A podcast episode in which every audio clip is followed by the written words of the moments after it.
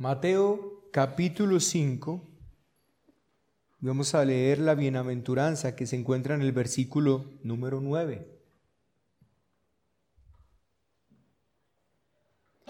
Bienaventurados los pacificadores, porque ellos serán llamados hijos de Dios. Quiero empezar esta mañana contándoles dos breves historias. Un día el señor John Wesley, uno de los grandes predicadores de antaño, iba en un barco con rumbo a América en compañía del señor Ogletorp, quien había sido nombrado gobernador de Savannah. Un día escuchó un gran ruido en la cabina del gobernador, así que el señor Wesley fue allá y el gobernador le dijo, me atrevería a decir que usted quiere saber a qué se debe todo este ruido. Señor, tengo un buen motivo para ello. Usted sabe, Señor, dijo que el único vino que bebo es el de Chipre, pues es muy necesario para mí. Lo subí a bordo y este pillo sirviente mío, este Grimaldi, se lo ha bebido todo. Haré que lo azoten en la cubierta del barco y lo embarcaremos a la fuerza en el primer buque de guerra que nos encontremos. Será enganchado al servicio de su majestad y le irá muy mal, pues le haré saber que yo nunca olvido. Su señoría, le respondió el señor Wesley, entonces yo espero que usted no peque nunca. La reprensión fue tan oportuna, tan aguda y tan necesaria, que el gobernador replicó al instante, ay señor, yo sí peco y he pecado en lo que acabo de decir. Por lo que me, ha dicho, este pillo será perdonado. Espero que no vuelva a hacerlo. Se cuenta además una historia del siglo IV que aunque tiene diferentes versiones, es oportuna esta mañana para nuestro tema. Un monje llamado Telémaco, mientras vivía en un monasterio, Dios lo llamó a Roma él puso sus pocas posesiones en un saco y se fue. Cuando llegó a la ciudad, esta estaba llena de algarabía. ¿Qué sucede? preguntó. Se le dijo que era el día de la lucha del gladiador a muerte en el Coliseo. Él pensó, cuatro siglos después de Cristo y ellos todavía siguen matándose por diversión. Él corrió al Coliseo y oyó al gladiador vociferar, Ave César alabado sea el César. Él saltó al enrejado y fue justo al centro del campo, se puso en medio de los dos gladiadores, sostuvo sus manos y dijo, en nombre de Cristo, absténganse. La multitud protestó y comenzó a vociferar, sáquenle, sáquenle. Un gladiador vino y lo golpeó fuertemente en el estómago con la parte plana de su espada, enviándolo a la arena. Él se levantó nuevamente y dijo, en el nombre de Cristo, absténganse. La multitud mantuvo su consigna, sáquenle, sáquenle. El otro gladiador le envió su espada al estómago de Telémaco, cayó a la arena y comenzó a tornarse roja con su sangre, y débilmente gritó la última vez, en nombre de Cristo, absténgase. Un silencio vino de, ochenta mil romanos sedientos de sangre en la arena. Pronto un hombre se levantó y se fue, luego otro y luego otro. En un corto tiempo, todos los ochenta mil hombres dejaron vacío el estadio. Dicen que esa fue la última vez que hubo un combate entre gladiadores en Roma. Así hoy tenemos a nuestro alrededor muchos gladiadores y muchos espectadores sedientos de sangre. Y hoy desde este púlpito vuelven a sonar las palabras que sonaron hace dos mil años desde un monte. Bienaventurados los pacificadores, porque ellos serán llamados hijos de Dios. Para desarrollar entonces este sermón tomaré cuatro puntos esta mañana. El primero, un breve contexto. El segundo, describiremos la paz y el pacificador. El tercero, la bienaventuranza del pacificador. Y por último, haré una breve exhortación. ¿Cuál es el contexto, hermanos? Esta es la séptima bienaventuranza, la séptima. Y es interesante, hermanos, porque el número 7 está siempre rodeado de un glorioso misterio. De hecho, el número 7 denotaba la perfección entre los israelitas. Ellos entendían el número 7 como la perfección. Cristo creo que colocó allí esta bienaventuranza como describiendo al hombre que casi llega a la perfección en Cristo. Dice la palabra del Señor, un día se nos predicó que Él tiene nombre, príncipe de paz. Ahora, si recordamos el verso que precede esta bienaventuranza, son los de limpio corazón, porque ellos verán a Dios. Es bueno entonces entender esto. Hemos de ser primeramente puros, después pacíficos. Y es como Santiago describe la sabiduría precisamente allí en su texto, porque la sabiduría de Dios es primeramente pura y después es pacífica. Por esto nuestro carácter pacífico nunca ha de hacer un pacto con el pecado, ni una alianza con el malvado. Debemos poner nuestros rostros como rocas bien fuertes contra todo lo que sea contrario a Dios y a su santidad. Así que nuevamente vemos en el orden de estas bienaventuranzas un propósito. No están allí al azar. Así el versículo que sigue a continuación también está puesto allí con una intención. Independientemente de cuán pacíficos seamos en este mundo, seremos tergiversados y malentendidos. Y eso no debe sorprendernos, pues incluso el príncipe de paz, aquel cuyo propio carácter era pacífico, trajo fuego a la tierra.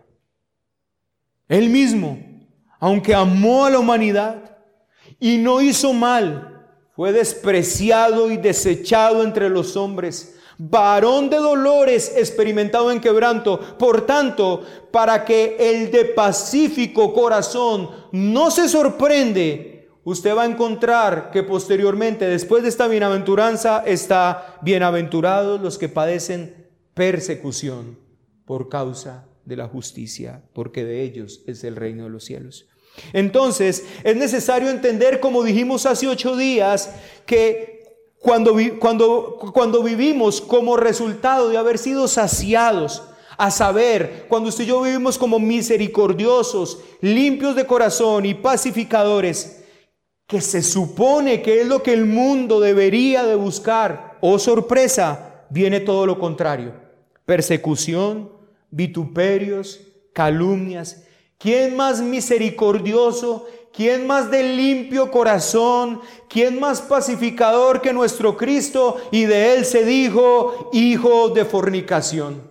De él se dijo, demonio tiene. A él se injurió, a él se escupió, a él se vituperó, tan tremendo que él dijo incluso esta expresión, cualquier palabra que digan contra mí le será perdonada. ¿Cómo eran las ofensas que este varón misericordioso limpio de corazón y pacificador vivía.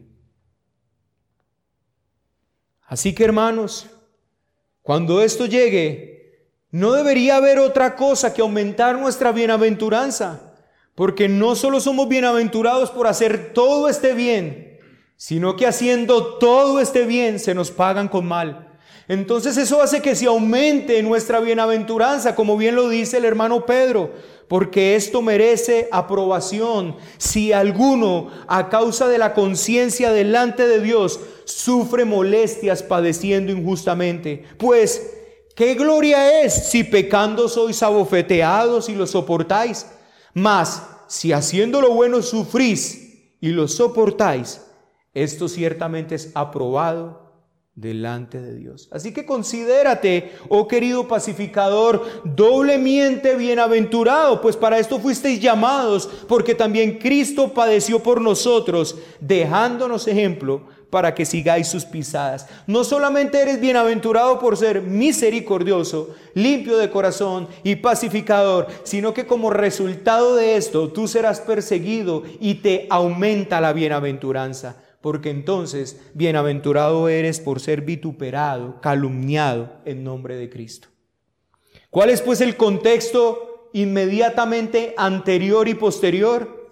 Primero, hemos de ser puros para poder ser verdaderamente pacíficos. Segundo, no debemos de sorprendernos como resultado de ser pacificadores. Venga la guerra, venga contra nosotros guerra. Segundo punto, la descripción del pacificador. ¿Qué es la paz que está proponiendo este texto? Bueno, necesariamente tenemos que decir nuevamente, hermanos, que no estamos ante una cualidad natural del ser humano. No es esa persona que biológicamente es tranquila y pausada.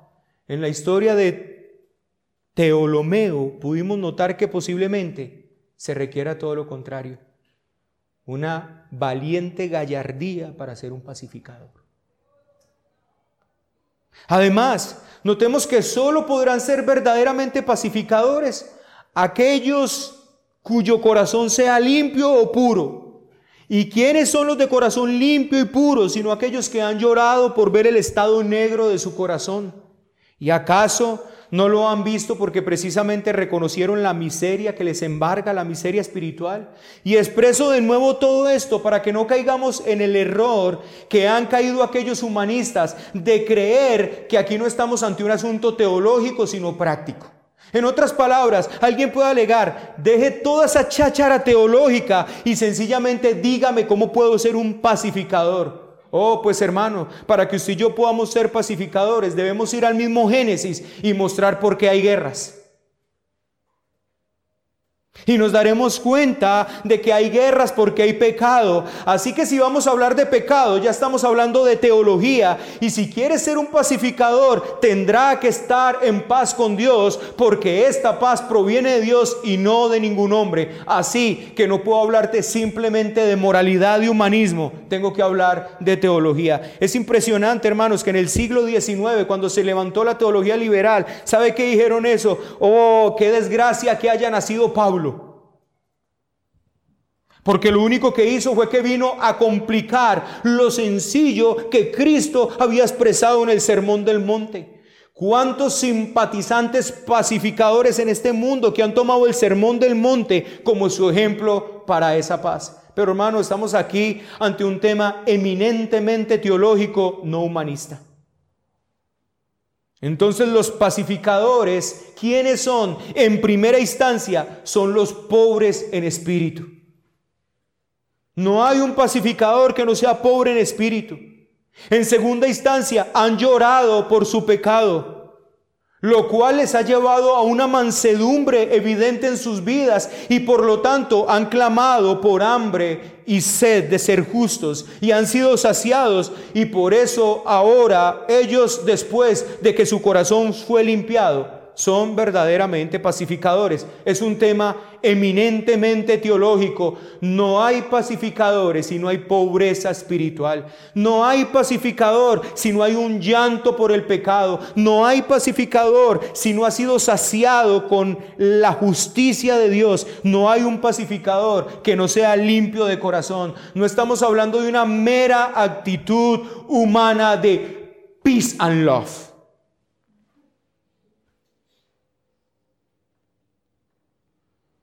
Para poder seguir describiendo a este pacificador. Es necesario entonces que comprendamos un término que se va a desprender de ahí, la paz.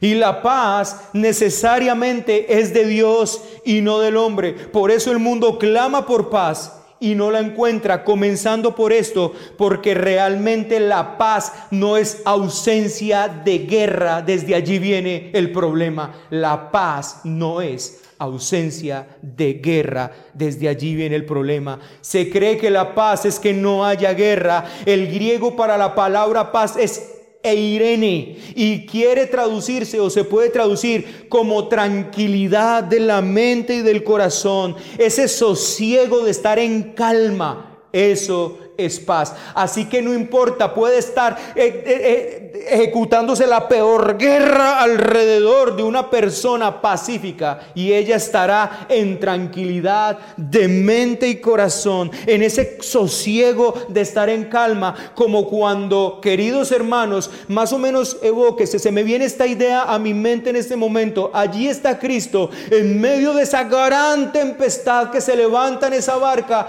y Él está sosegado y tranquilo, descansando sobre esa cabecera, mientras los discípulos están turbados y llenos de miedo. Allá hay uno que tiene paz, allá hay unos que están sin paz. Y de pronto intente usted ver que lo levantan, Señor, no temes que perecemos. Y el Señor entonces, ¿sabes qué dice? Reprendió a los vientos y entonces hubo una calma y una serenidad. Esa es la paz que este maestro viene a traer. Es apagar ese tormento de la ira de Dios sobre los corazones y el Señor, el Redentor, dice, enmudece, calla. Y hay un sosiego y una paz en esos corazones. Entonces, puede ser que no se esté en guerra, pero que no haya paz. Pero por otro lado, puede ser que se esté en guerra, pero que se esté en paz. Entonces el mundo ha redefinido los términos y por esto es que eso tan espantoso que sucedió en nuestro país lo llaman paz. Y por eso es que intentan, intentan medio arreglar ese problema de justicia tan horrible que nos dejó esto que llaman paz y dicen se está poniendo en riesgo la paz. ¿Por qué? Porque el mundo redefinió lo que es paz. Así que bajo esta nueva redefinición de términos, ser pacífico sería salir con una camiseta blanca y marchar y decir, queremos paz, votamos por la paz, queremos paz a toda costa, pero ahí el problema, la paz no es un asunto humanista, la paz es un asunto teológico, no un asunto social. Ese es el problema. Nadie lo pudo decir mejor que Isaías. Creo que si alguien lo pudo decir muy bien y definir la paz desde un concepto teológico, fue Isaías cuando expresó en el capítulo 51, versículo 21, no hay paz, dijo Dios, para los impíos. Allí está. No hay paz, dijo Dios, para los impíos. Entonces no importa cuántas reuniones de las Naciones Unidas se levanten, no importa cuánto se levante todas esas reuniones que hacen aquí en el sur para solucionar, no hay paz, dijo mi Dios, para el impío. Es un asunto eminentemente teológico. Entonces notemos, hermanos, que no es un asunto social, no es un asunto solo moral, es un asunto primeramente teológico. Hermanos, ¿cuántas guerras? ¿Cuántas reuniones de las Naciones Unidas para evitar las guerras? ¿Y qué se escucha? Guerras y rumores de guerra. Y todo esto porque están tratando de dar solución a algo que solo tiene solución en Dios. Entonces no debe de sorprendernos que nada de lo que haga este mundo a favor de la paz se troque y no funcione. ¿Por qué es que se reúnen y no hay paz, hermanos? Porque es un asunto eminentemente teológico, no social. No se puede reunir, no, lo pueden arreglar, hermano, en, un, en, una, en una reunión de las Naciones Unidas. ¿Por qué? Porque entre todos ellos, para poder ser pacificadores, han primero necesariamente que tener encontrarse con Dios, porque es un asunto eminentemente teológico. ¿Cómo puede uno que está perturbado su alma trabajar por la paz? Claro, hermanos. ¿No quiere esto decir que entonces nosotros estamos a favor de la guerra? Precisamente porque nosotros somos pacificadores. Así que déjeme yo le digo una cosa y posiblemente su corazón se aclare un poco. Si usted ha escuchado noticias de lo que pasa hoy con Venezuela y dice, uy, qué bien, ¿cuándo vendrán a invadir y que se encienda fuego entre Rusia y Estados Unidos y así se define esto de una vez? Entonces vosotros no sabéis de qué espíritu sois. Si cuando usted escucha noticias de pelea entre Estados Unidos y Corea del Norte y dice, Trump, mándele un misil para que una vez sepa quién es quién, entonces vosotros no sabéis de qué espíritu sois. Sois del espíritu de este mundo y no tienes parte ni suerte en este asunto. Y al final tengo un mensaje de parte del Señor para ti. La paz entonces pertenece a Dios. No pertenece al hombre pecador, porque los hombres en su estado de pecado están alienados, o sea, están alejados, están en lejanía con Dios, están en la lejanía con los hombres, son ajenos a Dios y a los hombres. No puede haber paz, como bien lo expresa Pablo, ajenos a los pactos de la promesa, sin Dios, sin esperanza, sin paz. Y notemos que dice precisamente que Dios vino a quitar esa barrera de enemistad, haciendo la paz. La paz entonces es la perfecta armonía y tranquilidad que pertenece a Dios. Dios es un Dios de paz porque Él está en perfecta armonía consigo mismo. Por esto mientras el hombre esté separado de Dios, no podrá tener paz. Y por lo tanto, no podrá luchar por la paz, pues no puede ser un pacífico, porque su alma está en guerra.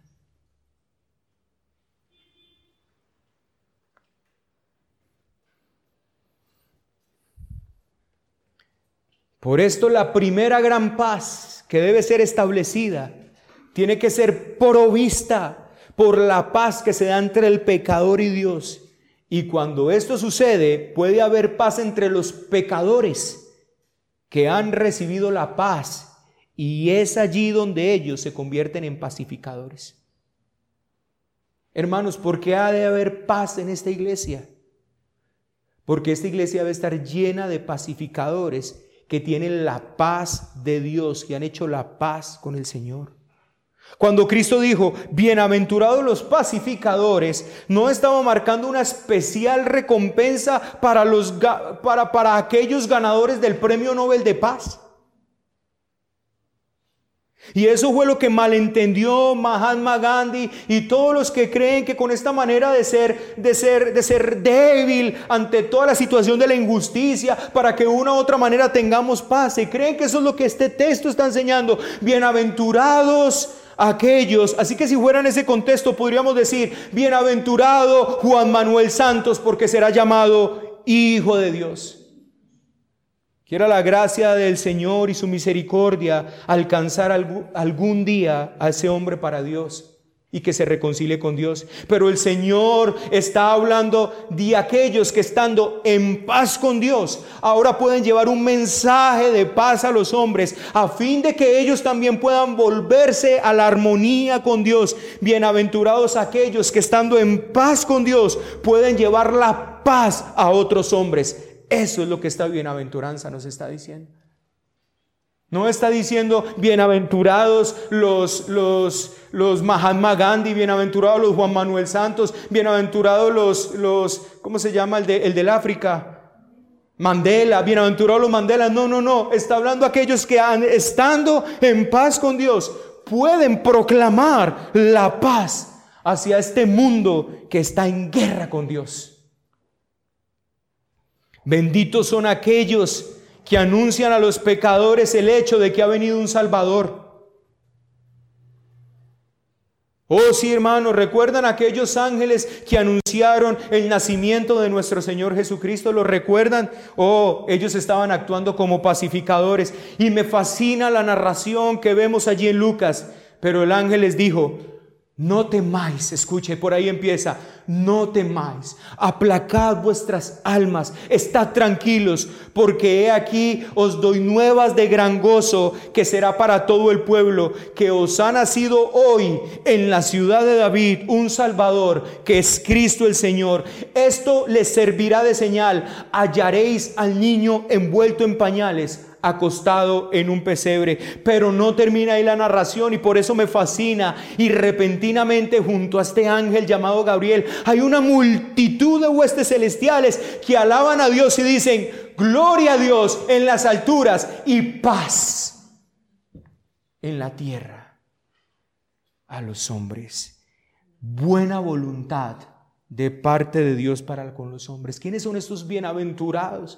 ¿Quiénes son estos pacificadores? Son aquellos que estando en paz con Dios van y anuncian y dicen, buena voluntad de Dios para con vosotros, paz en el nombre de Cristo. Allí está el mensaje que proclaman los pacificadores. Hermanos, ¿acaso no vemos que en las enseñanzas del Señor las ovejas son utilizadas con frecuencia para representar a los perdidos? Pero hay algo muy particular de las ovejas. Ellas hacen parte de los animales más tontos que hay. Perdónenme la expresión, pero así es. Las ovejas son los animales más, y eso que, y eso que no utilicé la palabra, porque un texto las llama los, los animales más estúpidos que hay, son las ovejas. Si se pierden, nunca volverán a encontrar el camino de vuelta. Ustedes han visto, hermanos, que cuando usted se quiere deshacer de un gato, o cuando ah, en tiempos pasados uno se quería deshacer de un gato, había que meterlo en una bolsa, llevarlo quién sabe dónde, que no viera el camino, porque hoy no, cuando usted llegaba a casa ya había llegado ahí.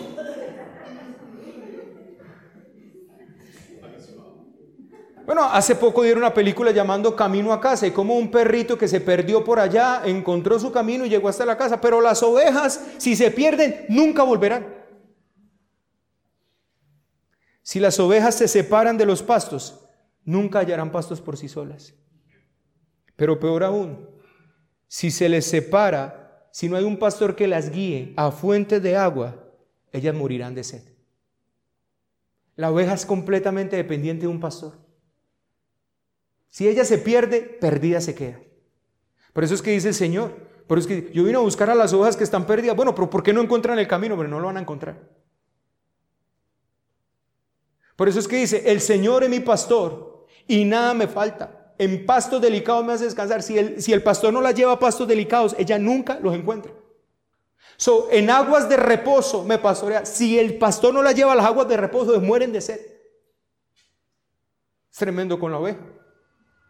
Ahora, espero que esto, como diría el hermano Thomas Brock, a veces el hermano Thomas Brock está hablando de una cosa y después dice, Tú sabrás aplicar esto a tu corazón. Bueno, hermano, hoy les digo, ustedes sabrán aplicar esto a su corazón. Pero aquí estoy hablando de las ovejas perdidas. Ellas necesitan a alguien que les muestre el camino. Ningún perdido encontrará el camino de salvación si los pacificadores no se lo muestran. El hombre nunca llegará a tener paz con Dios si un pacificador no lo guía en este proceso. Bienaventurados los pacificadores. Bienaventurados aquellos que van, como el príncipe de paz vino, a buscar lo que se había perdido. Guían a aquellas ovejas que están, como dice el Antiguo Testamento, en yermo de perdición, a la tierra prometida donde hay paz. Esos son estos pacificadores.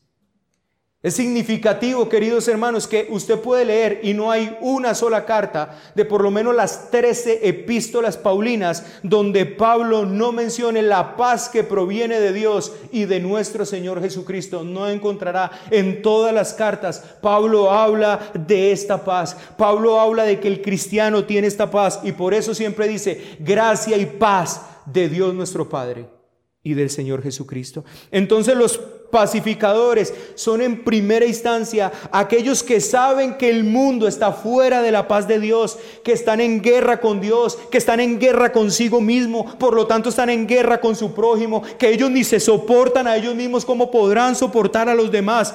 Y el hombre sabe lo horrible que es esto, él lo sabe porque él lo había experimentado en su vida y entonces es movido a misericordia y se comporta como un pacificador anunciando el único mensaje que trae la paz a los hombres. Eso es un pacificador.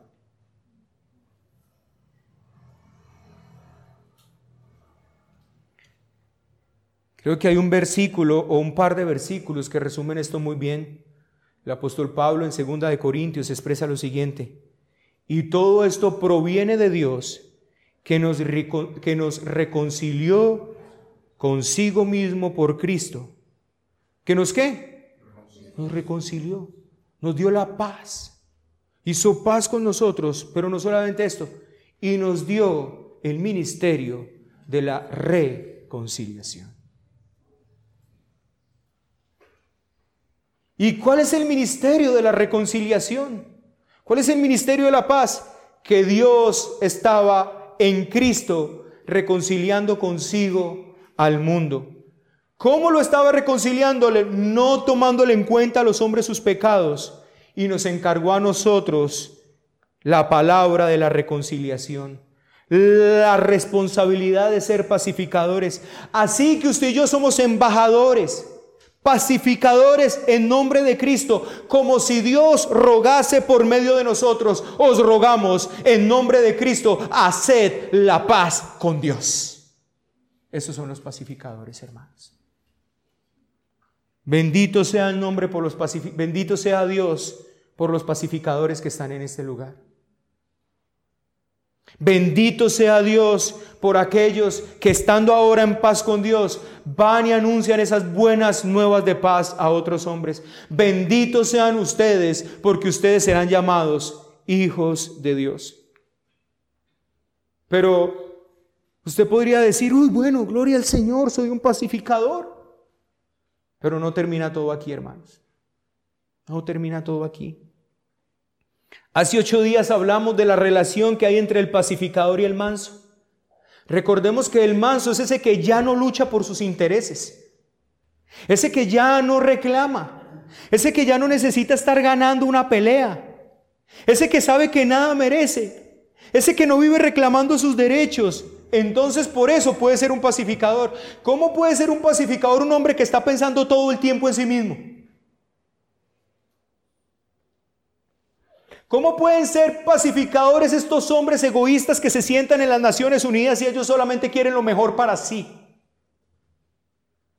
Ha de ser pacificador un manso, uno que sabe que no merece nada.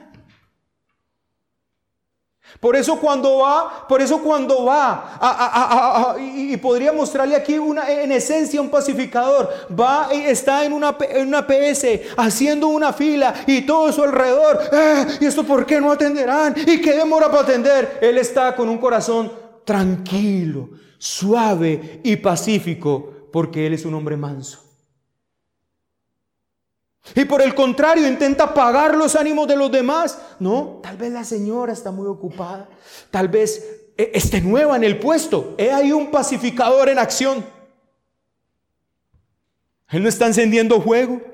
Él no está uniéndose con los con los aguerridos de este mundo, con aquellos cuya alma está turbada para decir, sí, es que yo no entiendo esto, es que este país como está, es que claro, es que toda la plata la roban, pero es que no, no, no, esos no son los pacificadores. Los pacificadores son aquellos que tienen esa paz de Dios, que son mansos. Ellos no merecen nada, ellos no están reclamando sus derechos. Por eso ellos pueden ir allí y decir, oh Señor, ten misericordia de mí, permite que estas personas me puedan atender con toda agilidad. Pero cuando eso no pasa, en medio de toda esa tormenta que está ahí a ese lado, toda la gente gritando, chismeando con otros, Él duerme. Él está en la cabecera descansando porque es un pacificador.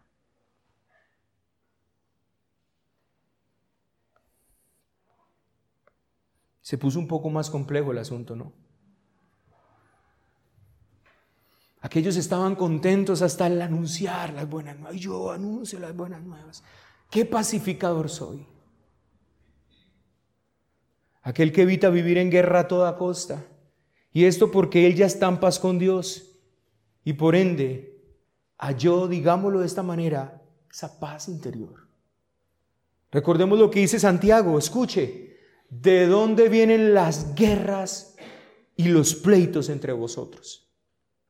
¿Qué fue lo que, dijo Santiago? ¿De dónde vienen las guerras y los pleitos? Y sabe qué dice, no es de vuestras pasiones las cuales combaten en vuestros miembros. Aquí sí que Santiago habla de guerras que se estaban levantando entre cristianos. Pero ¿cómo puede ser esto posible? ¿Cómo puede ser posible que aquellos que predican las buenas nuevas de paz están en guerra contra ellos mismos?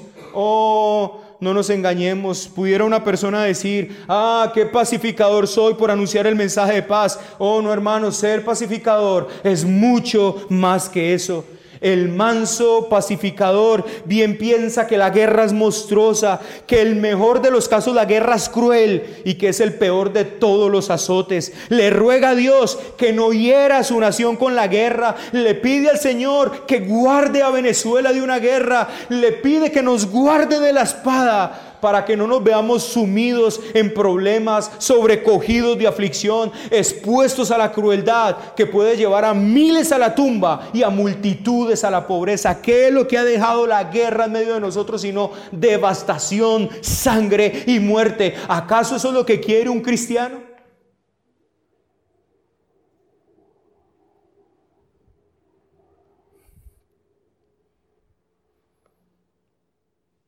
Por esto, si el pacificador viera su honor manchado, no lo defendería. Considera que enojarse con su semejante sería una mancha mayor para su honor que soportar el insulto. Escucha que otros dicen, si pisoteas a un gusano, este gruñirá. Pero él dice, yo no soy un gusano, soy un cristiano y por eso no gruño. Y si gruño, es para bendecir la mano del que me golpea y para orar por aquellos que malignamente abusan de mí. Tiene su temperamento, pues el pacificador puede enojarse, pero aunque se enoje, ha aprendido el mandamiento, airados, pero no pequéis, no se ponga el sol sobre vuestro enojo. Por esto cuando está en casa, el pacificador busca estar en armonía con todos los de su casa, prefiere tolerar muchas cosas antes que decir una palabra inoportuna, y si tiene que reprender, él lo va a hacer con amabilidad, no con la severidad de un juez, sino con la ternura de un padre y esposo. He ahí un pacificador. El pacificador va también más allá y cuando algunas veces se enfrenta con menosprecios, con insultos, aprende a soportar todo esto, pues considera que Cristo sufrió tal contradicción de pecadores contra sí mismo. Se cuenta de un hombre al cual llamaban el Santo Cotton, el Santo Cotton Mather, un grandioso teólogo puritano de los Estados Unidos había recibido un sinnúmero de cartas anónimas que lo ultrajaban grandemente. Las leyó, las guardó, las envolvió, puso una cinta de papel alrededor de ellas y escribió sobre esa cinta cuando las colocó en un estante, líbelos, Padre, perdónalos. Esto es lo que hace un pacificador. Dice, todas estas cosas son líbelos calumnias, Padre, perdónalos. No se apresura a defenderse, sabiendo que aquel a quien sirve cuidará de su buen nombre. Y si en último, cuidará de su buen nombre, si él mismo se ha cuidado de andar bien en medio de los hombres.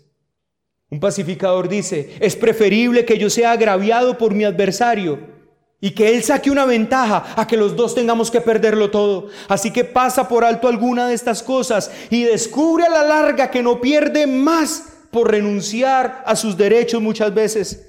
Hay momentos en los que se ve obligado a defenderse, pero entonces incluso está listo para cualquier negociación, dispuesto a ceder en cualquier momento y bajo cualquier circunstancia. He ahí un manso pacificador. Pero además, el pacificador considera que su título más elevado es el de ser un cristiano.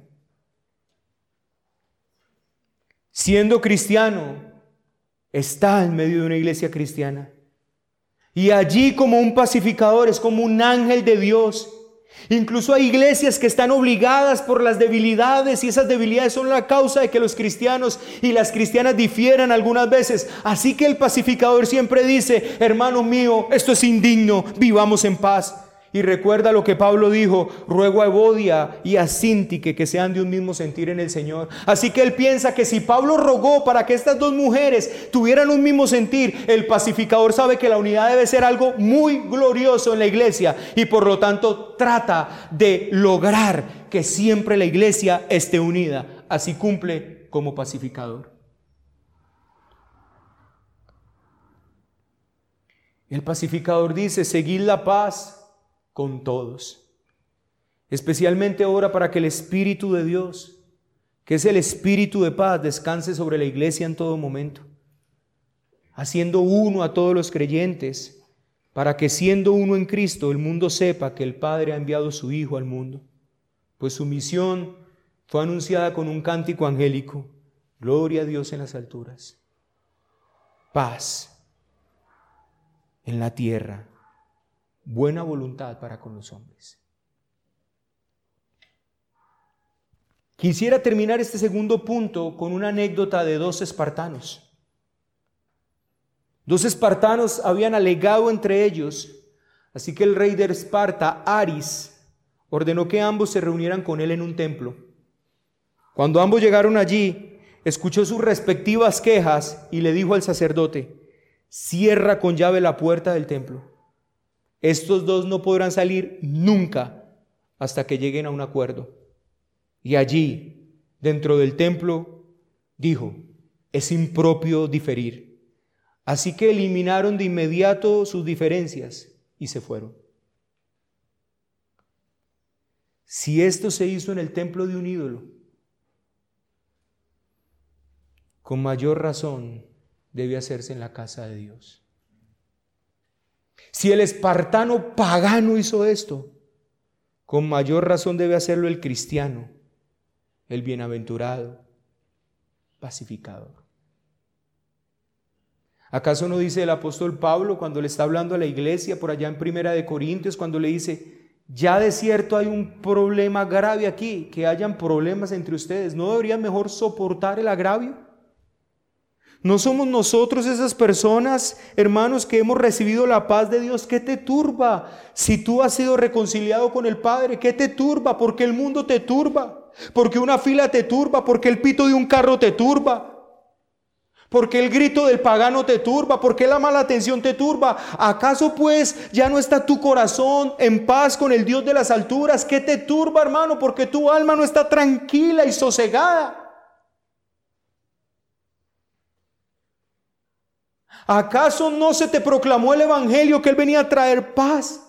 ¿Acaso lo único que debería, tener, que, debería llevarte a ese, a ese, infierno, a esas guerras entre vosotros, no es que estéis perdidos, alejados de Dios, pero si ya habéis sido encontrados por Él, si ya ahí tenéis paz, ¿por qué hay guerra entre vosotros? ¿Por qué hay guerra entre nosotros? ¿Por qué no soportamos el agravio? ¿Por qué siempre como cuando nos hacen algo que no nos gusta, siempre reaccionamos de una manera? ¿Por qué está turbada vuestra alma en tal manera?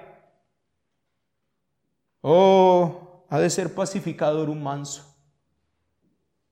Ha de saber que Él no merece. Tal vez tu reacción así es porque tú mereces todavía el respeto de los hombres, la honra de los hombres. Eres tan grande, eres tan elevado, eres más grande que el príncipe de paz, que todos tienen que rendirse ante ti cuando no se rinden. Entonces hay todo un infierno que se desata en tu corazón.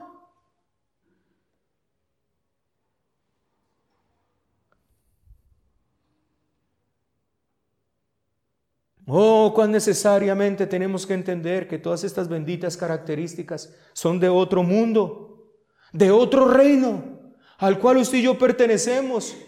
Esos que se sientan allí, hermanos, y tratan de arreglar la paz del mundo. Viene alguien y les riega un café y le maldicen. Esos que se sientan allí en las Naciones Unidas con sus pompas para intentar arreglar las guerras entre este mundo, salen y una persona medio lo atiende mal y ya lo tratan como si fuera un siervo. ¿Quién sabe de qué manera? ¿Cómo podrán arreglar ellos las guerras en este mundo si por dentro de ellos se desata tal guerra infernal? Ahora nosotros que se ha aplacado esa guerra dentro de nosotros, que ahora estamos en paz con Él, que a pesar de la tormenta, hermano, ¿acaso no experimentaste en estos días, en ese temblor, cómo sentías esa paz de Dios, que aunque se caiga todo, aunque la tierra sea removida, Él es tu Señor? Oh, hermanos, eso sí que ha sido para mí, y yo, y yo les confieso, un aliciente tremendo cada que me subo a un avión, porque cada que me subo a un avión yo me pongo verde por acá. Y yo digo, tal vez de aquí no me voy a bajar, pero oh, cómo ha sido para mí de descanso saber, Señor, si esta nave, si esta nave tú quieres que se caiga, no importa si está nueva, no importa que tenga el mejor piloto allá adelante, no importa nada de eso, Señor, no habrá nada que detenga que se caiga. Pero Señor, si usted quiere que esta nave llegue hasta donde va a llegar, se pueden quemar los dos motores y va a llegar hasta allá. Y allí viene mi paz. ¿Sabe dónde viene mi paz? Que no importa si esa nave se caiga, él es mi Señor. Él es mi Señor.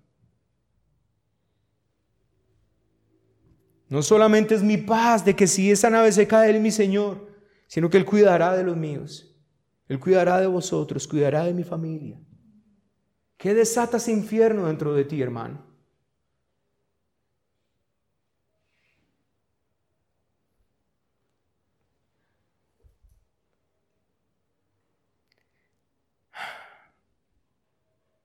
Serán llamados hijos de Dios, nuestro tercer punto.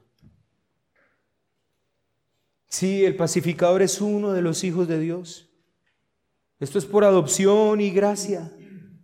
Pero el ser pacificador, amado hermano, escuche, ser pacificador es esa dulce evidencia del trabajo y de la obra interna del espíritu pacificador en ti. ¿Ves eso? ¿Ves cómo el Espíritu Santo, el espíritu de consolación ha obrado en tu corazón haciendo de ti un pacificador? Como un hijo de Dios. ¿Sabes por qué un pacificador es llamado un hijo de Dios? Porque se parece a su Padre. Es semejanza a su Padre que está en el cielo. Dios es pacífico, longánimo, tierno, lleno de misericordia, piedad, compasión. Por eso recuerdo, hermanos, cuando aquel hombre se paró en un salón de universidad diciendo, hoy les voy a demostrar que Dios no existe. Dios, si tú existes, ven y mátame, te doy cinco minutos. Pasados cinco minutos, acabo de demostrar que Dios no existe. Y se levanta un hombre del púlpito y le dice, ay, ¿crees tú que puedes agotar la paciencia de Dios en cinco minutos? ¿Crees tú que eso va a hacer que Dios deje estar en completo sosiego consigo mismo?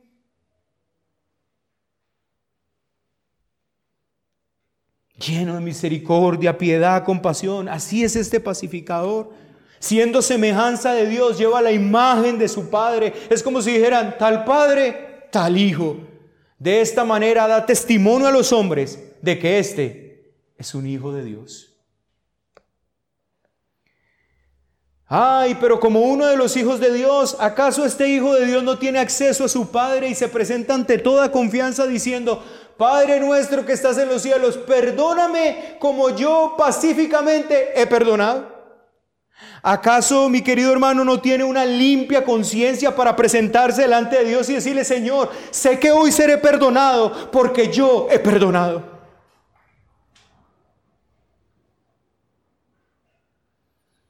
Pero si notamos el texto, hermanos, no solamente es un hijo, será llamado hijo de Dios. Oh hermanos, sí. Al pacificador, aún sus enemigos tendrán que decirle, este es un hijo de Dios. Posiblemente nunca se lo digan en su propia cara. Posiblemente el orgullo no los deje y la guerra que hay entre ellos mismos no los deje. Pero cuando vayan a su cuarto donde nadie los vea, van a tener que reconocer, ese bendito santo es un hijo de Dios.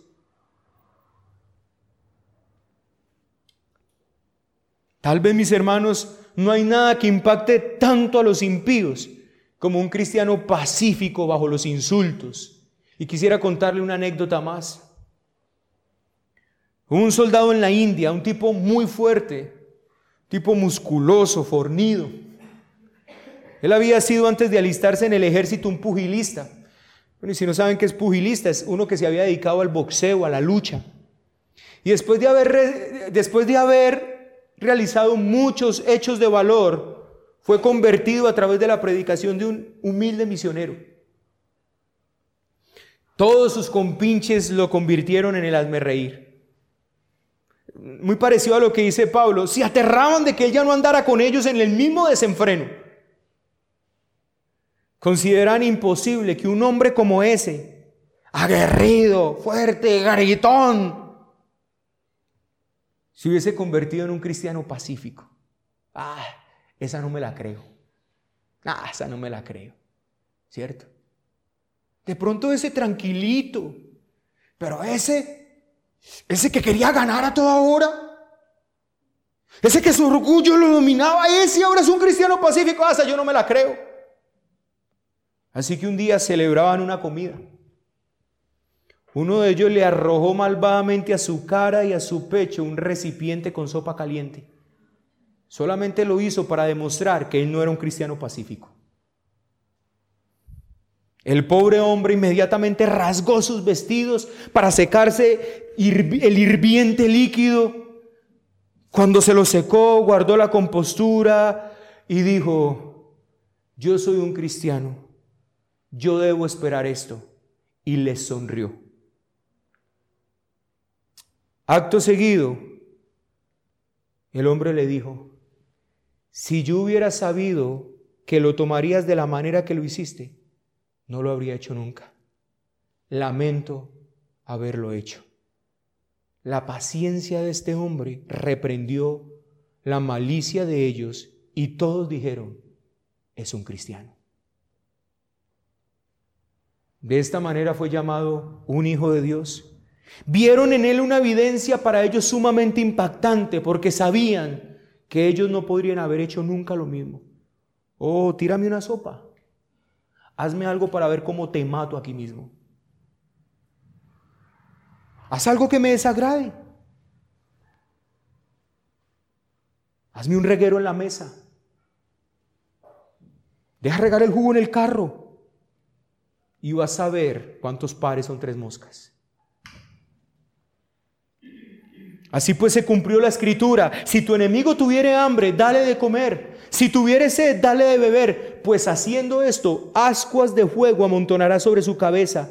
Estos fueron avergonzados y él fue llamado un hijo de Dios. Pero hay una que me impactó más. Hay una anécdota que me impactó más.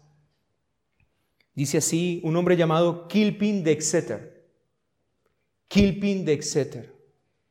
Iba caminando un día por la calle. Un hombre lo vio.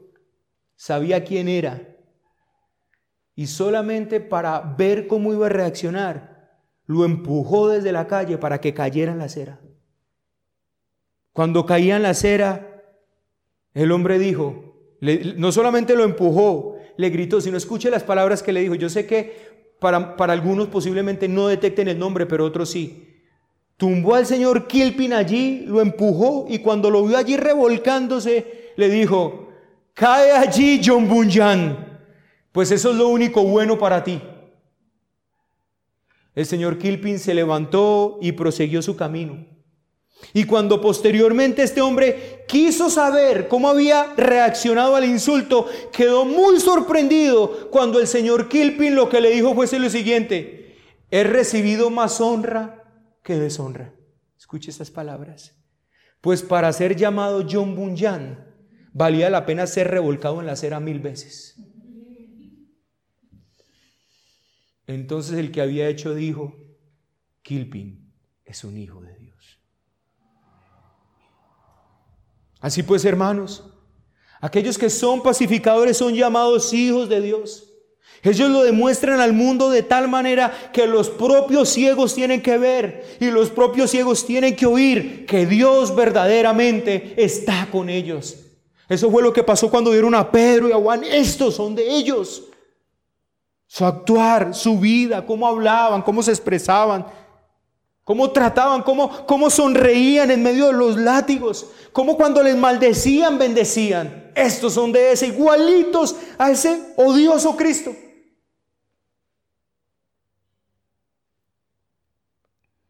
Oh hermanos, que tuviésemos la suficiente gracia para ganar este bendito reconocimiento.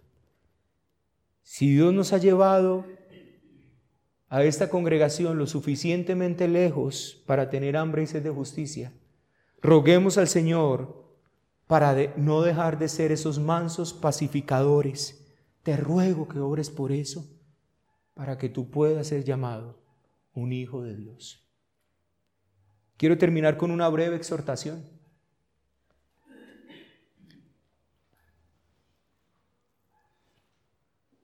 Si quieren, hermanos, que su piedad sea reconocida de los hombres, hagan que su obra sea clara y limpia en sus propias casas. Límpiense de la vieja levadura del pecado para que puedan ofrecer a Dios un sacrificio que sea piadoso y celestial. Si tienen peleas entre vosotros, divisiones, les ruego que así como Dios los perdonó por causa de Cristo, ustedes también se perdonen. Por el sudor de aquel que sangró, de aquel que sudó gotas de sangre de aquel que oró por usted y por mí, por las agonías de aquel que murió por usted y por mí, por aquel que cuando al morir dijo, Padre, perdónalos porque estos no saben lo que hacen. Perdone usted a sus enemigos y siga el mandato del Señor. Orad por los que os ultrajan y os persiguen y bendecid a los que os maldicen. Que siempre se diga de ti como cristiano, este hombre es manso y humilde de corazón y prefiere soportar una injuria que provocar una injuria en otro. En vez de soportar la injuria, tú haces que otros injurien. En vez de soportar la injuria, tú haces que otros blasfemen. Pero una exhortación más quiero hacer esta mañana. Jesucristo fue el más grande de todos los pacificadores. Él es nuestra paz. Él vino a establecer la paz con el judío y con el gentil. De ambos pueblos él hizo uno, derribando la pared intermedia de separación. Él vino a establecer la paz entre todas las naciones en guerra, pues ya no somos griegos, ni bárbaros, ni exitas, siervos, ni libres, sino que Cristo es todo en todos. ¿Sabe que sabe hermanos que cuando la palabra de Dios dice que nunca más una nación volverá a levantar espada contra otra nación, eso es, hermano, el cumplimiento en el evangelio. Aquí, hermano, podemos saber colombianos reunidos con chilenos, reunidos con mexicanos pero por esa paz que Dios ha estado, ¿quién de nosotros se atreve a levantar la espada contra ellos? Ese fue el cumplimiento de esa palabra. Cuando el Señor dijo, nunca más nación contra nación volverá a levantar espada. Es que el Señor de toda tribu, de toda lengua, de gentiles, de griegos, de excitas, de bárbaros, de siervos, de libres, hizo un solo pueblo. ¿Y quién de ellos se atreve a levantar la espada contra su propio pueblo, sino que lo ama y se da por él? He ahí el cumplimiento, hermano. ¿Sabe cuándo va a haber paz entre las naciones? Cuando las naciones se conviertan al Señor y entonces todas ellas como un solo pueblo adoren al Dios del cielo. Mientras eso no pase, habrá guerras y rumores de guerra.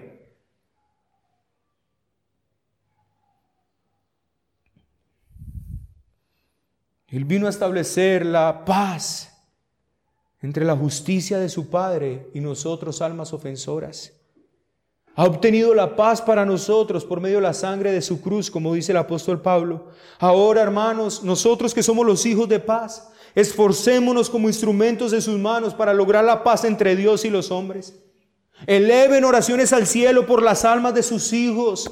No permitan que cesen jamás sus súplicas por las almas de sus conocidos y parientes. Oren por la salvación de sus semejantes porque ellos están pereciendo en enemistad con Dios. Así usted y yo somos pacificadores. ¿Sabe cuándo somos pacificadores? Cuando oramos por nuestros hijos. Cuando les predicamos a nuestros hijos la palabra.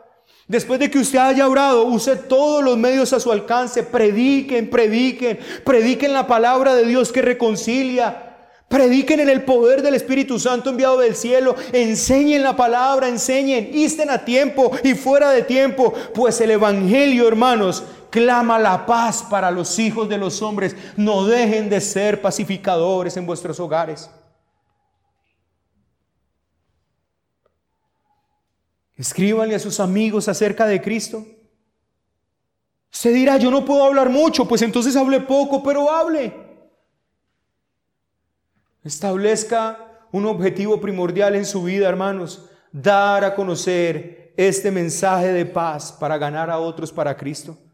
No se quede satisfecho nunca con ir usted solo al cielo. Pídale al Señor que pueda ser de los padres espirituales de muchos hijos. Pídale al Señor, Señor, hazme padre de multitudes. Hazme padre de multitudes, Señor. Permíteme participar grandemente en la recolección de la cosecha del Redentor. Señor, que yo sea partícipe, que yo pueda ver cuando vayan todos en ese desfile triunfal. Yo, ay, Señor, esas son aquellas almas que yo conquisté para tu gloria. Sea un pacificador, hermano, porque los pacificadores serán llamados hijos de Dios. Y si usted esta mañana, hermano, está en guerra,